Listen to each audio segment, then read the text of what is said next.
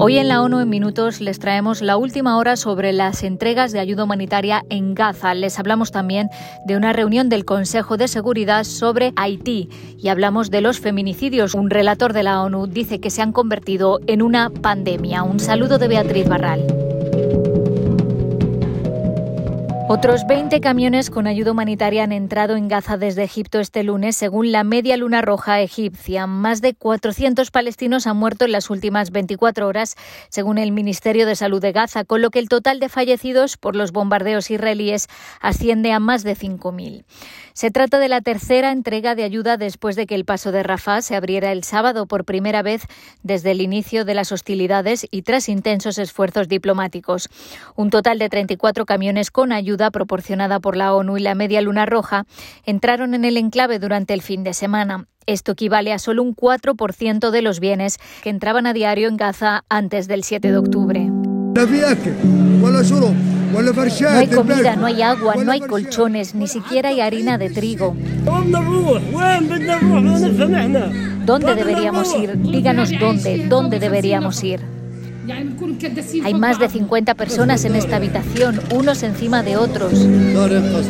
Mi casa fue bombardeada. Son algunos de los testimonios de residentes de Gaza al Programa Mundial de Alimentos.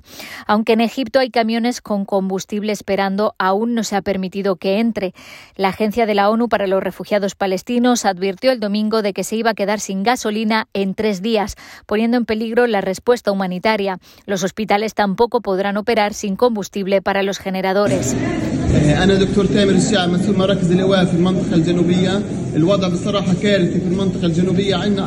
La situación es francamente catastrófica en el sur. Tenemos más de 91 refugios con 404.000 personas, explica el doctor Tamer Al-Sher, responsable de los albergues de UNRWA en el sur de la franja, donde están proporcionando refugio, asistencia y ayuda médica a miles de personas, incluyendo a 3.000 mujeres embarazadas.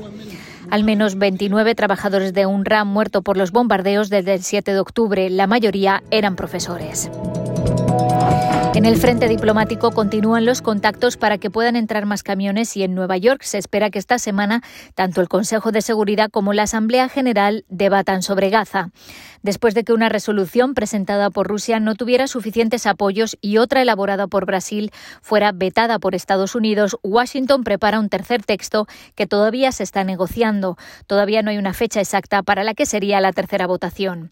Tras el veto de Estados Unidos, el presidente de la Asamblea General convocará una reunión formal en un plazo de 10 días laborables que termina el 1 de noviembre. Estados Unidos tendrá que explicar su postura y el tema puede ponerse a votación de todos los Estados miembros, aunque sin efectos vinculantes.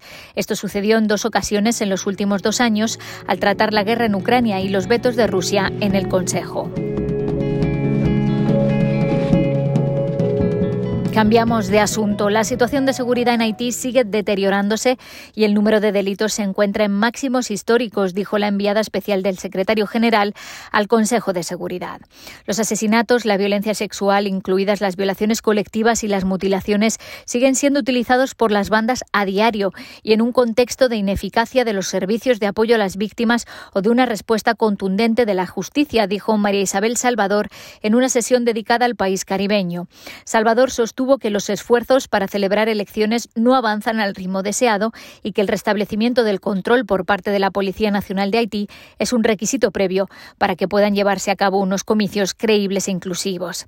El despliegue de la misión multinacional de seguridad aprobada por el Consejo permite albergar, dijo, esperanzas de que la situación mejore. La directora de UNICEF, Catherine Russell, explicó que los niños resultan heridos o mueren en el fuego cruzado, algunos incluso de camino a la escuela. Otros son reclutados se unen a los grupos armados por pura desesperación. Las comunidades, dijo, están aterrorizadas y las mujeres y las niñas son objeto de niveles extremos de violencia sexual y de género. Durante mi reciente visita conocí a una niña de 11 años en el centro Gesquio que atiende a supervivientes de violencia sexual en el corazón de Puerto Príncipe. A finales del año pasado, cinco hombres de un grupo armado la secuestraron en la calle mientras paseaba. Tres de ellos se turnaron para violarla.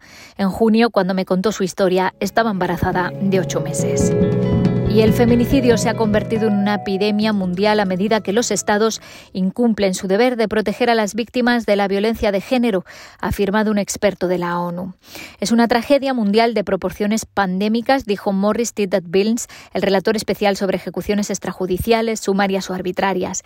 Cada año decenas de miles de niñas y mujeres, incluidas mujeres trans, son asesinadas en todo el mundo a causa de su género y muchos más corren el riesgo de morir porque los estados cumplen con su deber de protegerlas eficazmente. En un informe a la Asamblea General, Tit Balbins afirmó que las autoridades deben adoptar todas las medidas posibles para investigar y enjuiciar los feminicidios y proporcionar apoyo a las víctimas y a sus familias. Subrayó que las creencias, costumbres, tradiciones o religiones locales no deben invocarse para limitar los derechos de las mujeres y las niñas o como defensa contra una acusación de feminicidio. Hasta aquí las noticias más destacadas de las Naciones Unidas.